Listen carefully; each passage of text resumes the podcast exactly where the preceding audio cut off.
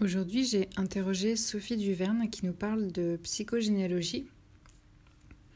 Et en fait, la psychogénéalogie, c'est euh, un travail qu'on va faire euh, en thérapie brève et qui nous permet de euh, mieux comprendre notre présent en allant regarder bah, ce qui s'est joué au niveau de nos familles et comment ça s'est transmis de génération en génération. Du style, si aujourd'hui vous avez la, peur des hommes, ou vous êtes en faillite, ou euh, vous n'arrivez pas à prendre votre place, euh, ou vous avez des conflits avec votre famille, ou des, des, euh, des traumatismes qui remontent de l'enfance, etc. Ou, plein d'autres symptômes et d'autres frustrations dans votre vie actuelle, ça peut être intéressant d'aller voir en fait bah, ce qui s'est joué au niveau de la, de la, oui, la famille en fait ce qui s'est joué dans les générations précédentes et comment ça influe euh, indirectement votre présent aujourd'hui. Et hum, moi, ce que j'aime, c'est que Sophie, elle a une approche euh, euh, très bienveillante, très douce en psychogénéalogie. je trouve que son message que vous allez écouter est vraiment porteur d'espoir et j'avais vraiment envie de le partager avec vous. Donc je vous souhaite une super écoute. Donc Sophie, bienvenue sur le podcast Bien-être et Vaillance. Ça me fait super plaisir de, te recevoir comme invité. On va parler de, psychogénéalogie euh, ensemble. Est-ce que, euh, avant que je te pose mes, questions spécifiques, tu voulais bien te présenter et euh, nous expliquer ce que tu fais, quelle est ton activité? Ben, Bonjour et merci de m'avoir invité pour ce podcast. Moi, je suis vraiment enchantée d'être ici. alors, je suis psychogénéalogiste depuis deux années maintenant. Avant ça, j'étais coach. Et avant ça, j'ai un parcours dans les ressources humaines. Donc, euh, j'ai toujours été guidée par l'envie d'accompagner. Et puis, progressivement, bah, au fil de ma vie, ça s'est précisé. Et, la psychogénéalogie, ça a toujours été une grande passion pour moi. Donc, euh, je me suis autorisée à y aller euh, il y a quelques années. Top. Et hum, pour les personnes qui euh, ont jamais entendu parler de la psychogénéalogie, est-ce que tu veux bien nous expliquer avec euh, tes mots à toi euh, ce que c'est en fait?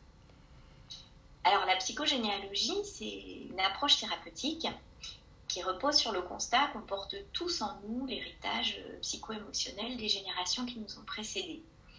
Et donc cet héritage émotionnel, il est la plupart du temps inconscient et il peut générer chez nous des blocages, euh, il peut générer des situations où on s'auto-sabote ou euh, des schémas euh, relationnels qu'on répète en fait et qui nous mènent à des impasses, enfin toutes sortes en fait, il peut avoir toutes sortes de conséquences sur notre vie.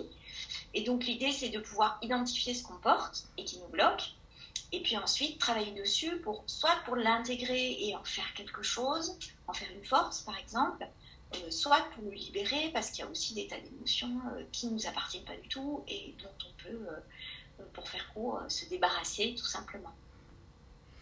Et moi, je me souviens, en fait, pendant le, live que j'avais fait avec toi sur Instagram, que je t'avais dit que j'avais du, mal quand je voyais sur Instagram défiler des, posts qui parlaient du, fait de pardonner à tout prix qui me disait il faut, il faut pardonner, il faut pardonner parce que ça va, ça va vous faire du bien, ça va vous libérer, etc. Et je comprends que ça nous fait du bien de pardonner euh, à, je sais pas, des, des, personnes de notre famille, par exemple, qui nous ont fait du mal, euh, etc. Mais euh, je trouve que c'est beaucoup plus difficile que ce que les posts Instagram laissent sous-entendre. Et je me souviens que tu avais une, une vision bah, assez différente en fait euh, du, pardon. Est-ce que tu veux bien nous, en reparler? Oui, alors moi le pardon, c'est vraiment quelque chose qui vient euh, en dernier ressort, peut-être en dernier lieu, mais euh, c'est absolument pas un objectif en fait. La première chose, c'est déjà de comprendre ce qui nous est arrivé, d'écouter bah, toutes ces émotions qu'on n'a pas dites par rapport à des choses qu'on nous a faites ou des maltraitances ou des comportements déplacer, et puis euh, de, pouvoir euh, travailler sur soi, guérir, et puis pardonner si nécessaire. Mais pour moi, c'est pas une fin en soi, le pardon.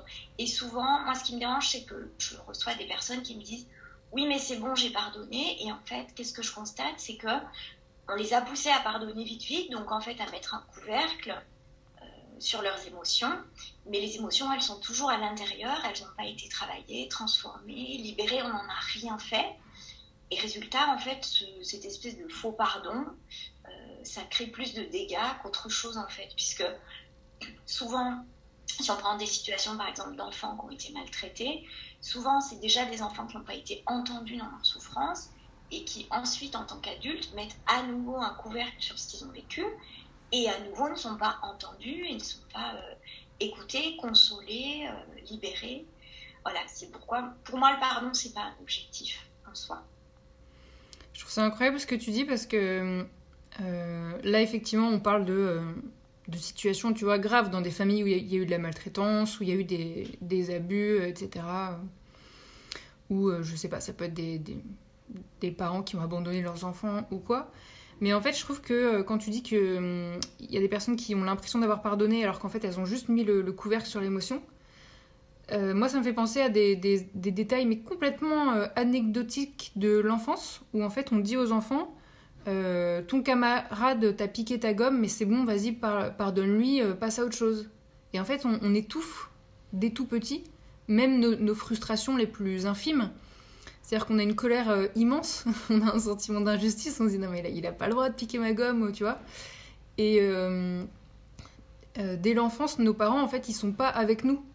Ils nous disent tu dois, selon la morale, d'abord pardonner et, donc étouffe ton émotion. Et on nous apprend dès tout petit à, étouffer, en fait, nos plus petites émotions.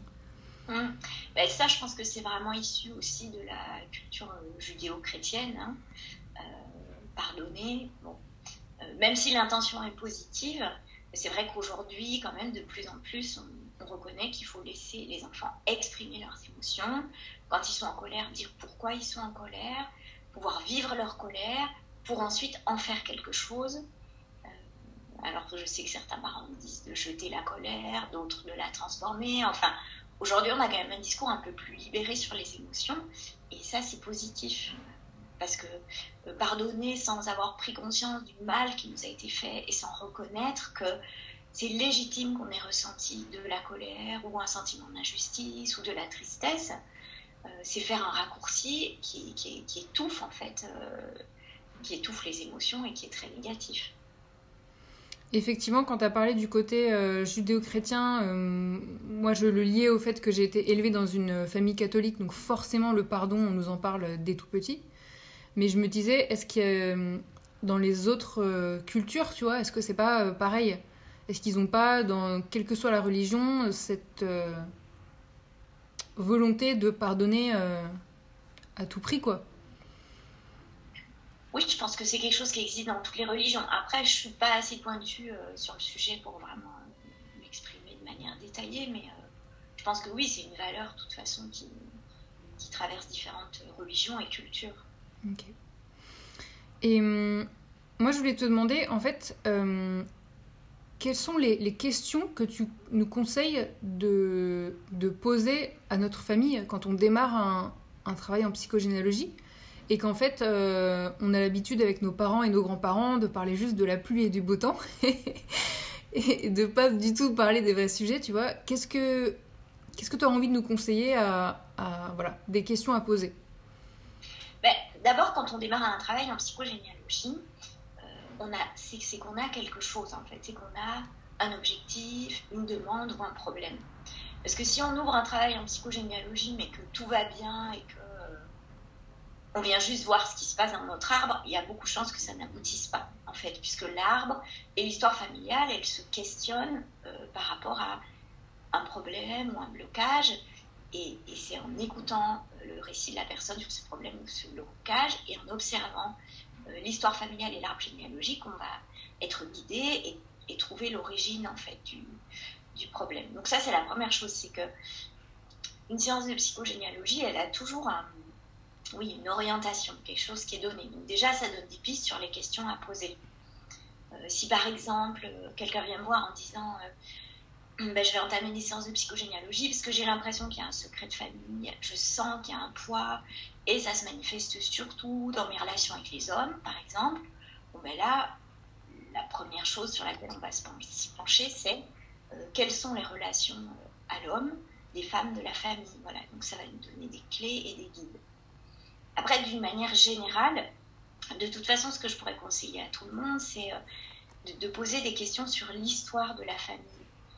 Mais toutes les questions qui vous viennent, en fait, euh, comment est-ce que les gens se sont rencontrés, euh, comment est-ce qu'ils ont vécu la guerre, qu'est-ce qu'ils ont fait, pourquoi ils ont eu le désir d'avoir un enfant, quels étaient les métiers dans la famille, voilà.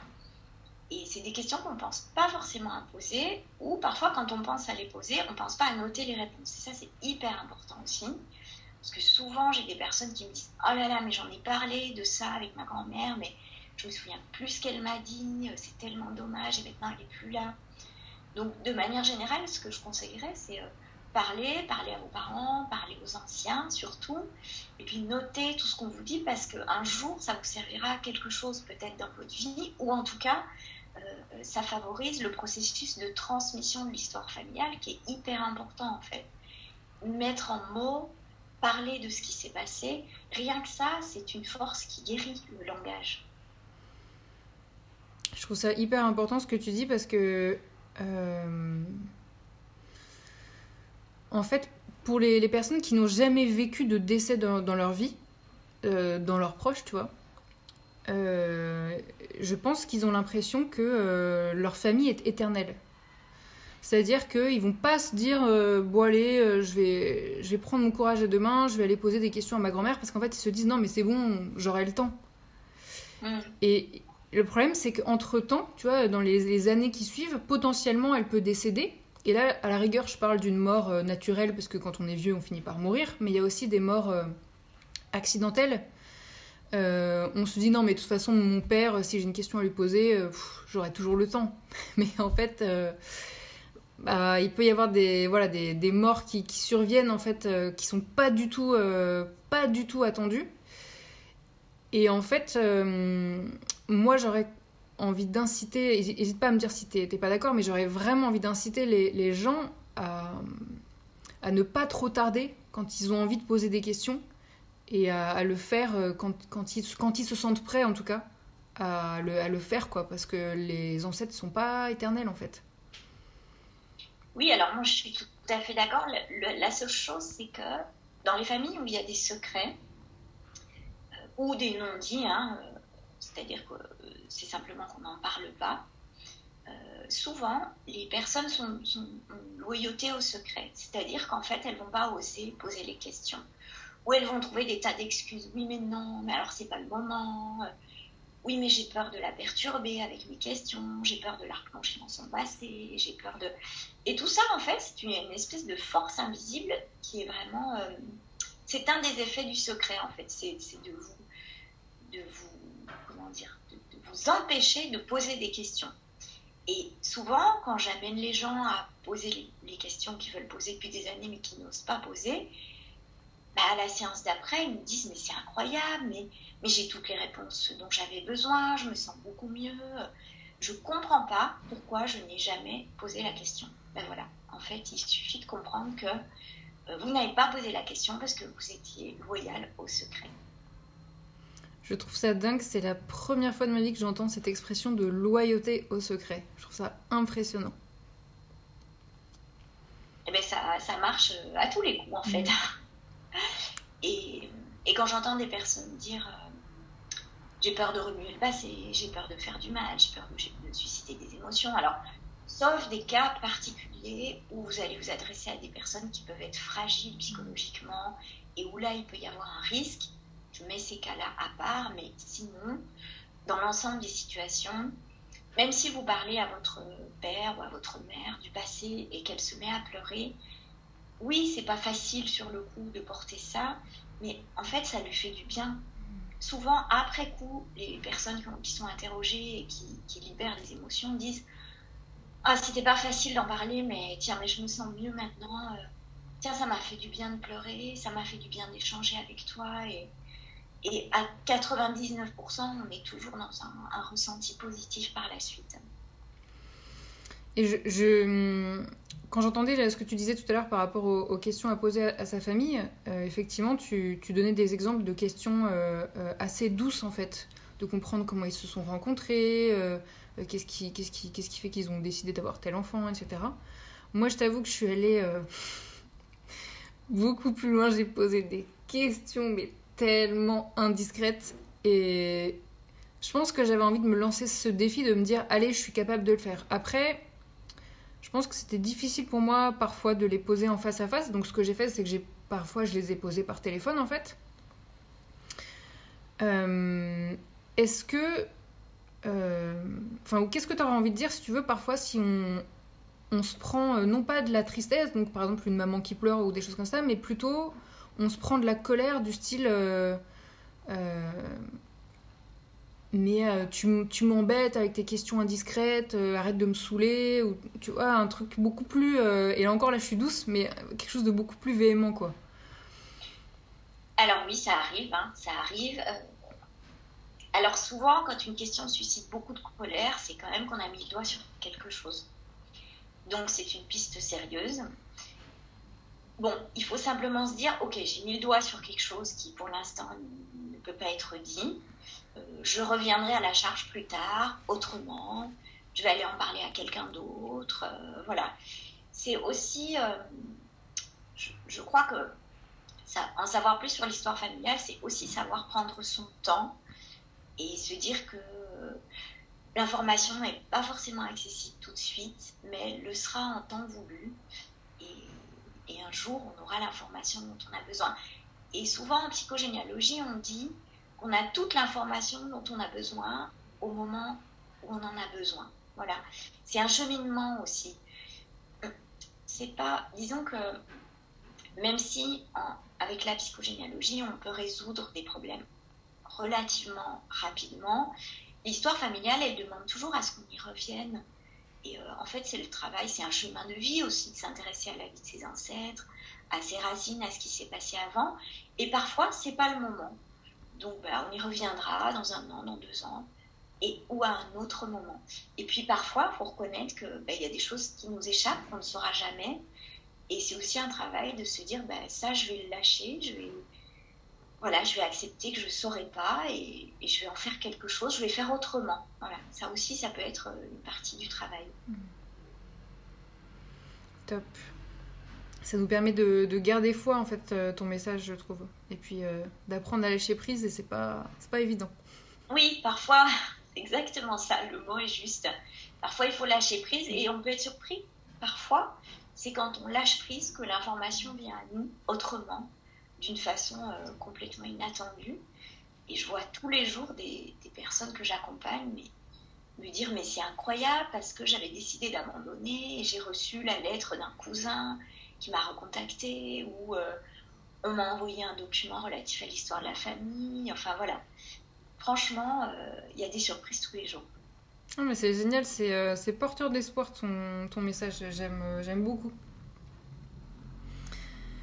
Moi j'avais une autre question, c'est quand on sait un traumatisme qu'on a vécu du style, il y a des gens qui, se souviennent avoir été abusés dans leur enfance, il euh, y a des gens qui s'en souviennent pas, mais en tout cas, il y, a des gens qui s'en souviennent. Ceux qui s'en souviennent, tu vois, ils, peuvent se dire, bah, je le sais. Euh, enfin, je suis au courant, quoi. Donc, quel est mon intérêt d'aller voir un, praticien en psychogénéalogie vu que je suis déjà au courant de l'information?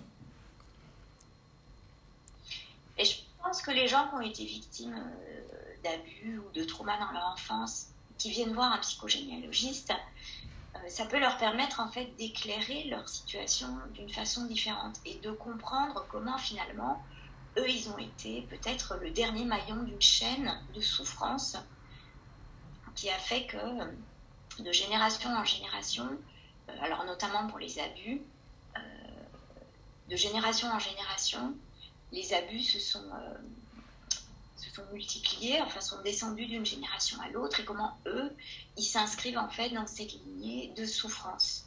Voilà, la psychogénéalogie en elle-même ne va pas résoudre le trauma, il y a d'autres thérapies pour ça, euh, mais en tout cas, elle va permettre, moi je trouve qu'elle apporte un éclairage qui est intéressant pour comprendre pourquoi finalement, pourquoi ça nous est arrivé, pourquoi un, parent, un oncle, un grand-père a, abusé de nous, qu'est-ce qui, dans l'histoire familiale, a fait qu'on a pu se permettre d'avoir de tels comportements vis-à-vis des enfants. Voilà. Donc ça peut être euh, un des aspects euh, de, la, de la thérapie pour, euh, pour travailler sur ces, sur ces questions d'abus. Et hum, au-delà de l'aspect, tu vois, de, bien mieux comprendre pourquoi c'est arrivé dans, sa famille, etc., est-ce que tu as, l'impression qu'il y a quand même des, vraies libérations après certaines séances quand on fait par exemple un, acte symbolique ou des, choses comme ça? Ah oui, bah, c'est sûr que. Après, c'est très, euh, très personnel et ça dépend d'une personne à l'autre, ça dépend d'une histoire à l'autre. Mais c'est sûr que quand on pose un acte symbolique de libération, parfois, euh, ça peut être euh, complètement transcendant et ça peut libérer la personne. Mais c'est toujours le résultat d'un chemin et c'est toujours euh, est-ce que la personne à ce moment-là, dans son cheminement, est prête à recevoir et à, est, prête à recevoir et à se libérer à ce moment-là? Voilà. moi, je pense que toute thérapie est positive, mais finalement, c'est la personne qui, se libère, c'est la personne qui a les ressources en elle est-ce que c'était le moment pour elle ou pas? Ou est-ce que ben, finalement, elle va garder quelque chose de, euh, de cet accompagnement thérapeutique dont elle se servira plus tard? C'est aussi quelque chose qui est possible. Voilà. Il n'y a pas de généralité, en fait. C'est ce que la personne a en elle. Et c'est vraiment elle qui se libère. C'est pas la thérapeute qui la libère. Ça, je trouve que c'est important à dire. Et est-ce que tu as un exemple euh, euh, d'un acte symbolique, par exemple, euh, fort qui t'a particulièrement marqué ou qui a, bien fonctionné chez l'une de tes clientes ou l'un de tes clients? Ben, Les actes symboliques, par exemple, qui fonctionnent très très bien en principe, c'est les actes de deuil. Donc souvent dans les familles, on trouve des deuils qui ne sont pas faits et qui sont portés de génération en génération, alors avec des conséquences multiples. Hein. Ça peut être euh, des symptômes euh, physiques, euh, ça peut être des troubles du sommeil, des angoisses inexpliquées. Et souvent, quand on remonte, on se rend compte qu'à un moment dans la famille, il y a un deuil qui n'a pas été fait. C'est comme si la personne était encore là et toute cette tristesse a été transmise et portée par la personne qui se trouve bien des générations après. Donc le fait de, par exemple, d'écrire des lettres à la personne disparue, d'aller sur sa tombe, de lire les lettres à voix haute, de poser des fleurs, euh, voilà, de poser un acte qui est fort pour nous. Euh, souvent, ça a des effets euh, immédiats, libérateurs immédiatement. Voilà, ça, ça fait partie des actes symboliques qui fonctionnent très bien, mais il y en a beaucoup d'autres en fait. il y a autant d'actes symboliques qu'il y a d'histoires personnelles et d'émotions à libérer ça hyper touchant. Et moi, j'avais euh, euh, comme exemple, vu que tu parlais de la, de la tombe, par exemple, j'avais comme exemple euh, une femme qui était allée déposer sur la tombe de ses ancêtres, donc c'était carrément dans un, autre pays, un dictionnaire entre une langue et une autre langue, parce que sa famille avait dû émigrer dans un premier pays, puis ensuite en France. Et donc, elle a, elle, a, elle a, fait cet acte symbolique de déposer ce dictionnaire euh, parce qu'ils avaient des difficultés à s'adapter à la langue, à, d'autres coutumes, etc. Et euh, ça peut paraître anodin, mais en fait, c'est euh, puissant. C'est-à-dire qu'il peut y avoir des déclics, il peut y avoir des libérations incroyables qui se font suite à, à, cet acte, en fait. Oui, tout à fait, parce que l'acte symbolique, en fait, il est très puissant parce qu'il parle directement à notre inconscient. C'est ça vraiment le, fondement même de l'acte symbolique, c'est que euh, c'est pas une parole, c'est un acte euh, qui met en image en fait quelque chose qu'on veut libérer, par exemple, et, notre inconscient, plus l'acte va être puissant et parlant et imagé, plus notre inconscient va le recevoir, et plus il va être euh, touché et, à même de, libérer ou de transformer ce qui a à transformer.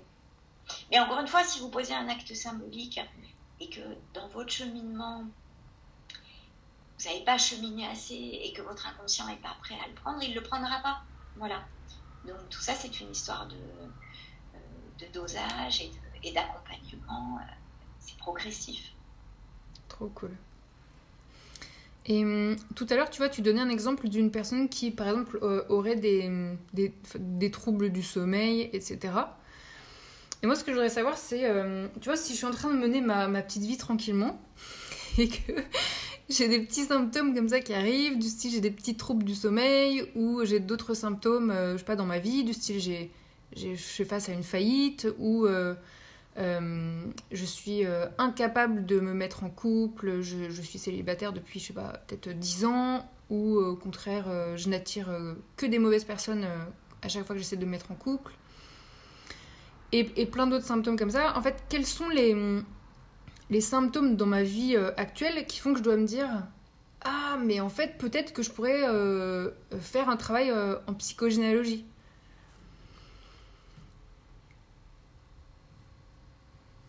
Alors en fait, souvent, on commence un travail en psychogénéalogie quand on a exploré.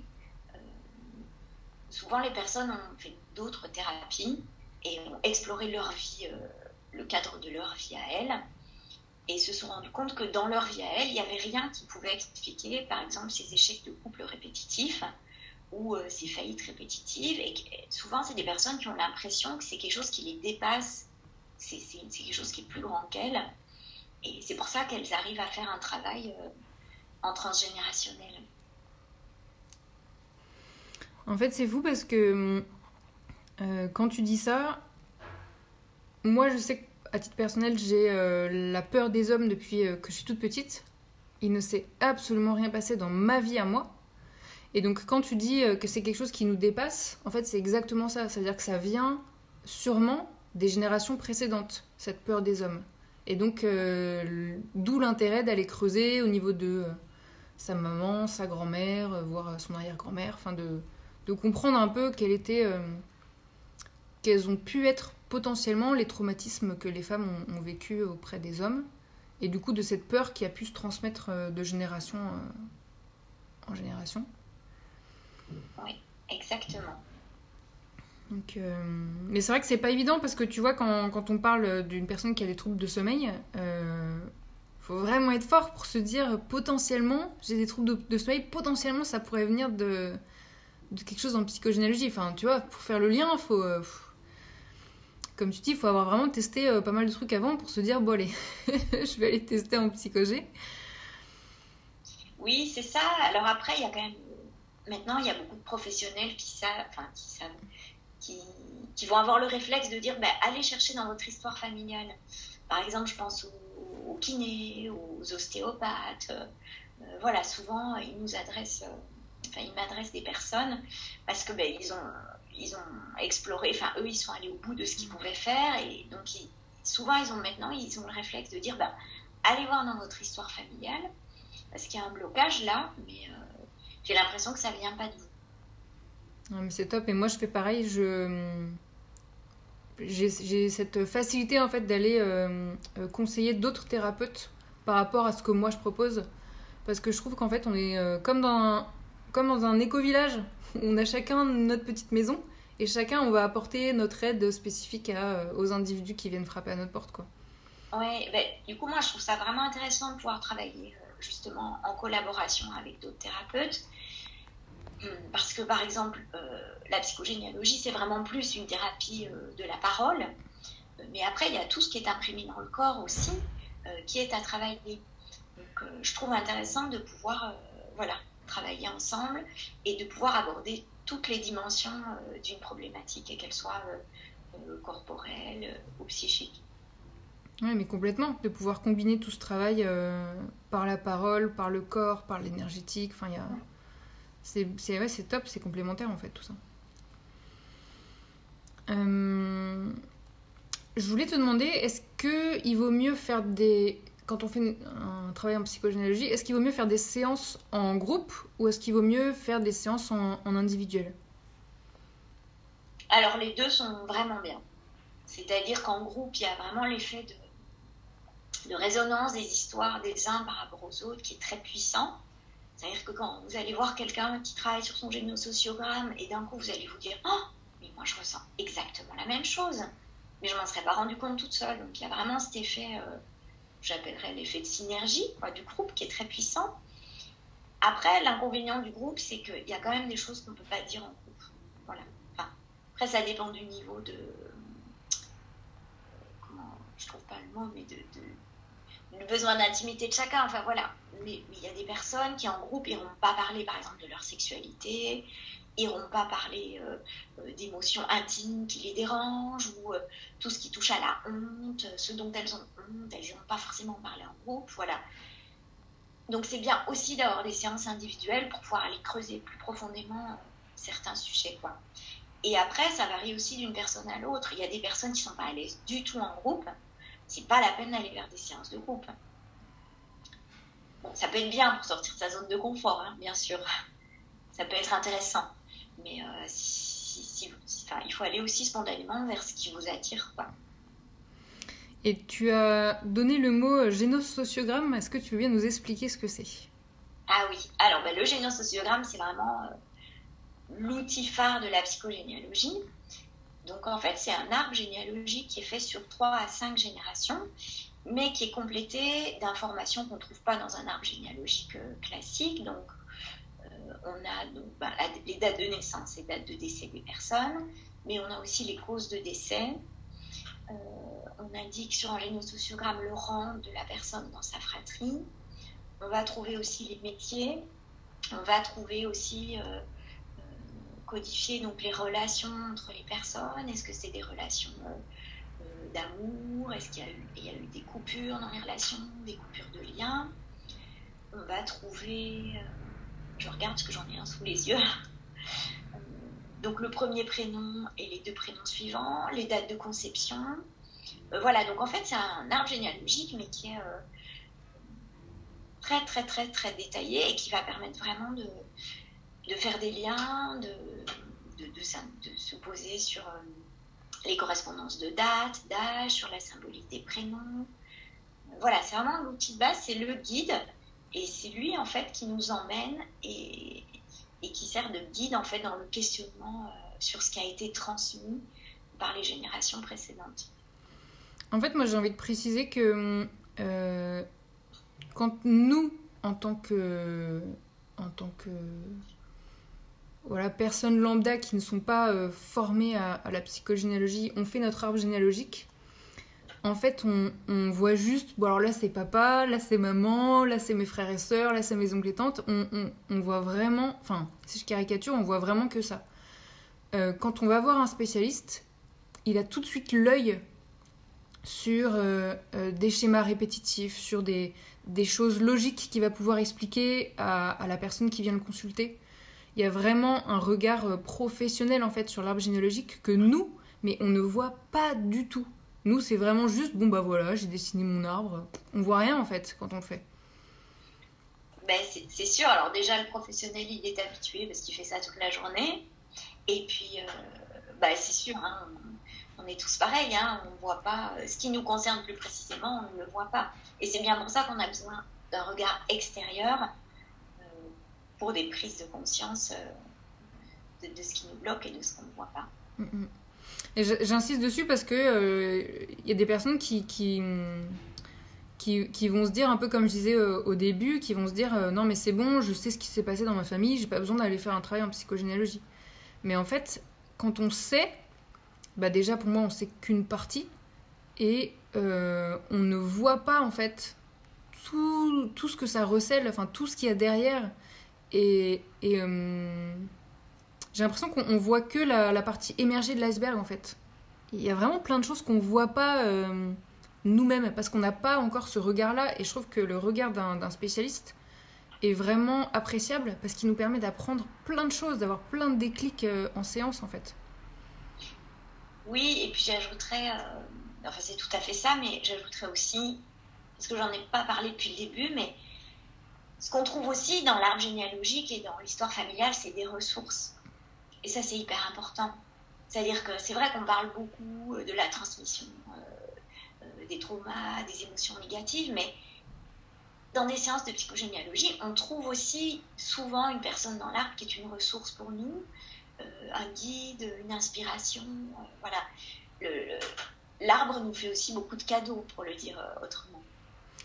C'est la première fois de ma vie que j'entends qu'on parle de l'arbre comme ça. Est-ce que tu peux développer un peu et nous dire, euh, nous donner des exemples de, cadeaux ou de ressources qu'on peut trouver dans, dans un arbre? Ben, Par exemple, euh, j'avais accompagné une personne, euh, donc on avait travaillé sur, sur une problématique spécifique, et à l'issue des séances, en fait, on avait retravaillé un petit peu le génosociogramme par rapport au métier. Et elle s'était rendue compte que euh, à la cinquième génération au-dessus d'elle, euh, toutes les personnes étaient euh, dans l'agriculture. Et ça avait fait naître en elle un besoin, une envie en fait de se reconvertir et de se lancer dans ce métier. Quelque chose qui était, comme elle le décrivait, présent depuis longtemps, mais qu'elle ne s'était pas autorisée. Et de l'avoir vu, elle, voilà, elle s'en est inspirée. Et c'est comme, pour elle, c'était une ressource en fait ces métiers dans l'arbre.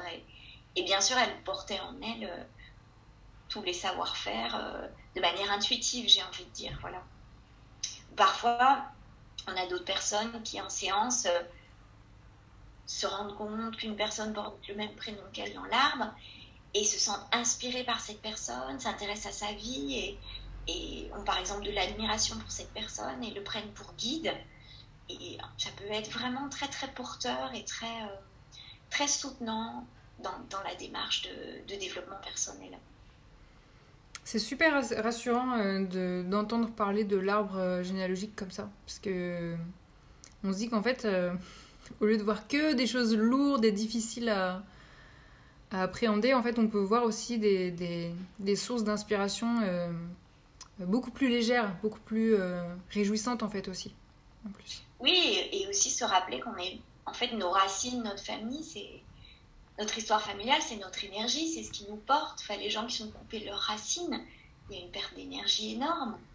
Euh, c'est ça aussi, c'est beau de se dire qu'on avance dans la vie et que derrière nous, il y a toutes ces générations ben, qui, ont, qui ont traversé la vie avec ses joies, ses peines, et puis elles y sont, elles y sont arrivées, elles ont, elles ont avancé, et nous, on est... Euh, héritière de tout ça, quoi, le positif comme le négatif. Mais moi, je trouve ça très porteur. Top. Et euh, est-ce que tu veux bien nous, nous, expliquer comment se déroule euh, une séance avec toi? Alors, je vais prendre la première séance. Euh, alors, ben, la première séance, donc la personne vient avec ben, sa demande, donc exprime sa demande. Bon, il y a tout un travail, bien sûr, pour moi de faire connaissance avec la personne, euh, euh, comment elle vit, les difficultés qu'elle rencontre. Euh, voilà, il y a une première partie qui est consacrée à, faire connaissance. Et puis ensuite, quand, quand la personne a présenté pourquoi elle vient, je vais donc avec elle construire l'arbre généalogique. Donc, ça peut être soit, si c'est en cabinet, ça va être sur une grande feuille, sur un tableau. Si c'est à distance, c'est moi qui ai une grande feuille devant moi et la personne aussi a une feuille devant elle et construit en même temps que moi pour pouvoir euh, en fait comprendre, euh, euh, suivre avec moi, dire, le contenu de la séance. Et puis, pendant qu'on construit l'arbre, elle me fait le récit de l'histoire familiale, puisqu'à chaque personne qu'on ajoute dans l'arbre vient s'ajouter le récit de la vie de la personne et des interactions qu'elle a avec la personne. Et puis ensuite, en fonction de la problématique avancée, je vais faire des liens entre la personne que j'accompagne et d'autres personnes dans son arbre généalogique. Alors les premiers liens les plus évidents, c'est souvent ceux, euh, par exemple, des prénoms semblables ou euh, des dates de naissance semblables, des dates de conception. Euh, ça peut être des places dans la fratrie qui sont semblables. Enfin, c'est des tas de petits indices qui vont permettre de remonter souvent et de trouver qu'est-ce que la personne répète, qu'est-ce que la personne porte. Ça peut être aussi de regarder quel âge elle a au moment où elle vient consulter, à quoi ça renvoie dans son histoire familiale, qu'est-ce qui s'est passé pour sa grand-mère quand elle avait le même âge, ou pour son arrière-grand-père, voilà. Et comme ça, de fil en aiguille, on trouve des pistes, et moi je suis toujours guidée aussi par comment réagit la personne que j'accompagne, parce que quand c'est quand on est sur une piste, la personne, c'est clair, enfin, il quelque chose qui se passe, et tout de suite, mais oui, mais bien sûr, mais ça me parle, et je me souviens de ci, de ça, ou, ou tiens, j'ai une émotion qui me submerge, parfois, quand on est sur une piste, la personne s'effondre en larmes en disant Mais je comprends même pas pourquoi je pleure. Voilà, mais si, ben, vous pleurez parce qu'on a mis le doigt sur quelque chose. Voilà. Donc on avance comme ça, pas à pas. Et puis, ben, d'une séance à l'autre, je donne un travail à faire. Ça peut être euh, des recherches généalogiques plus approfondies, ça peut être aller se renseigner euh, sur l'histoire en général, sur l'histoire de la famille, ou ça peut être un acte symbolique euh, de libération, un acte de deuil. voilà, ça peut être toutes sortes de, choses qui vont être posées donc d'une séance à l'autre et qu'on va débriefer ensuite à la séance suivante. Et, ça va nous permettre de voir si on est dans la bonne direction. ça arrive aussi qu'on ne soit pas dans la bonne direction, il hein, faut être honnête et donc de réajuster et de continuer les recherches d'une séance à l'autre jusqu'à ce qu'on euh, atteigne l'objectif euh, qu'on s'était fixé au début, qui souvent d'ailleurs change au fil des séances parce que en découvrant euh, d'autres choses, on, se découvre d'autres sujets à travailler. Et, en fait, quand on, on, a la, possibilité d'avoir des, des, des, ancêtres de notre famille qui sont vivants, du coup, on peut leur poser la question directement. Euh, mais si on a une énorme partie de nos ancêtres qui sont décédés, euh, est-ce que tu conseilles du coup qu'on aille se, déjà se renseigner auprès des archives départementales, tu vois, trouver des, actes de naissance, euh, des, actes de décès, copie intégrale, etc. Oui, alors oui, oui, parce que c'est vraiment une précieuse source d'informations. Il y a beaucoup de choses dans ces actes, beaucoup de des renseignements parfois minimes, mais qui en disent parfois long sur l'histoire des personnes. Et ce qui est vraiment bien, c'est qu'aujourd'hui, tout est accessible en ligne, donc assez facilement. Euh, alors certes, c'est payant, mais enfin, ça reste quand même abordable. Et oui, oui, moi, je conseille vraiment de, faire des recherches généalogiques. Elles font partie, pour moi, du travail. Moi, je t'avoue, quand j'ai fait mes recherches, euh, j'ai tout trouvé en gratuit. Et j'ai fait des recherches, mais franchement, mais colossales. Et je suis même allée jusqu'au livret militaire. Et, euh, et, en fait, c'est fou parce que c'est là où, où j'ai eu un déclic en fait. Ah ouais? Parce que ouais, parce qu'ils écrivent euh, ce qui s'est mal passé du coup. Mhm. Et là, déclic de fou. Euh. Donc, moi j'ai envie d'inciter les personnes à, enfin, le plus possible à trouver des ressources gratuites parce que moi j'ai vraiment réussi à tout faire gratuitement, tout. Ah oui, alors sans doute que c'est possible, mais c'est vrai que parfois euh, il faut avoir recours à des sites euh, payants, mais les deux sont possibles mm, mm. effectivement. Mm. Et euh, je pense que c'est une question à laquelle on ne peut pas répondre, mais c'est juste pour donner un, ordre d'idée. En fait, combien de, de séances il, faut, il faut faire à peu près? Ah Oui, alors c'est la question impossible. c'est hyper variable en fait. Donc je dirais que moins de allez, moins de 2-3 séances, c'est quand même ultra rare. Parce que bon, bah, malgré tout, euh, moi, il me faut le temps de prendre connaissance de la personne, de, de, monter l'arbre, de faire quelques recherches complémentaires. Donc, euh, c'est quand même assez rare qu'au bout de deux séances, le, tout soit résolu. Euh, à partir de trois séances, on commence à avoir de bons résultats. Et puis après, ça peut aller jusqu'à 10, 15 séances. Après, la psychogénéalogie, c'est une thérapie, euh, c'est plutôt une thérapie brève. Donc, euh, ça va pas être comme la psychanalyse où ça va être une séance par semaine pendant 7 euh, ans. Pas du tout. disons que je dirais qu'on va sur un maximum de 15-20 séances. Et après, ça peut être espacé. On peut travailler un sujet pendant 3 à 5 séances, faire une pause, vivre sa vie, et 2-3 ans plus tard se dire tiens, mais là, il y a quelque chose qui me dérange, je vais retourner chercher dans l'histoire familiale. Et là, on peut repartir pour quelques séances. Top. Et hum, au vu de, ton expérience, toi, tu as, l'impression que euh, on connaît plutôt bien nos familles ou tu as l'impression qu'en fait, on les connaît pas du tout, nos familles? Ah, moi, j'ai l'impression qu'on connaît pas du tout nos familles. pas du tout.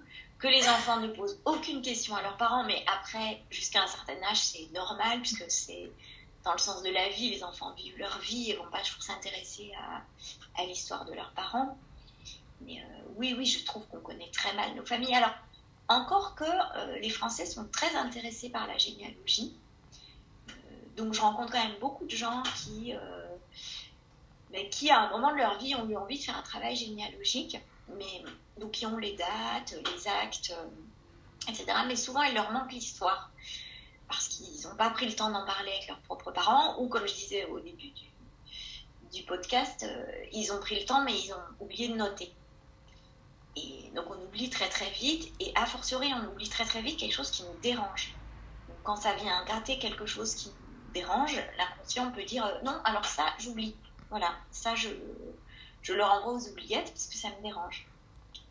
Donc voilà, je pense que c'est vraiment important d'aller questionner les anciens, de tout noter, de tout consigner.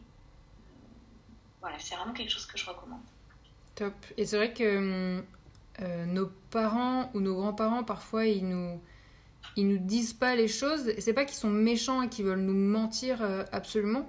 Mais parfois, c'est juste qu'ils se disent que c'est un, problème qui les regardait eux dans leur vie d'adulte et qu'ils voient pas forcément l'intérêt de nous en parler.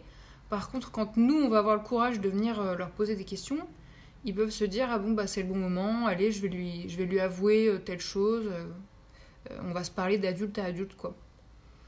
Oui, c'est ça. Et souvent d'ailleurs, euh, ça les soulage d'en parler. En fait, après coup, ils disent euh, oh, ça m'a fait du bien d'en parler. Euh. Mm. J'aurais dû en parler plus tôt. Voilà. Mais c'est vrai qu'on vient quand même de générations où on ne parlait pas de ce qui dérange en fait, et ce dont on ne parle pas n'existe pas. Mm. Voilà. Ça, c'est quelque chose qui est très prégnant dans les familles, dans, les générations qui nous ont précédées. En tout cas, hein, aujourd'hui, on est plus sur une parole libérée, sur la communication euh, avec les enfants. On a beaucoup plus montré euh, toutes les vertus du, langage et de la communication.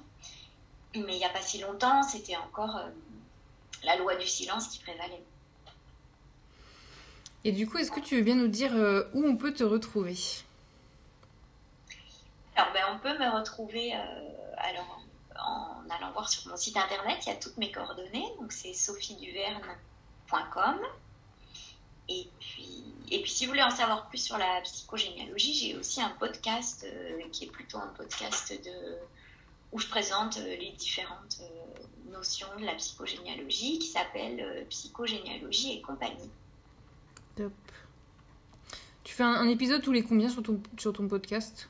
Un par mois. Ok, top. Bah écoute, génial. Bah, merci beaucoup pour toutes tes réponses. Eh ben, merci à toi de m'avoir invité et de m'avoir écouté. Avec grand plaisir.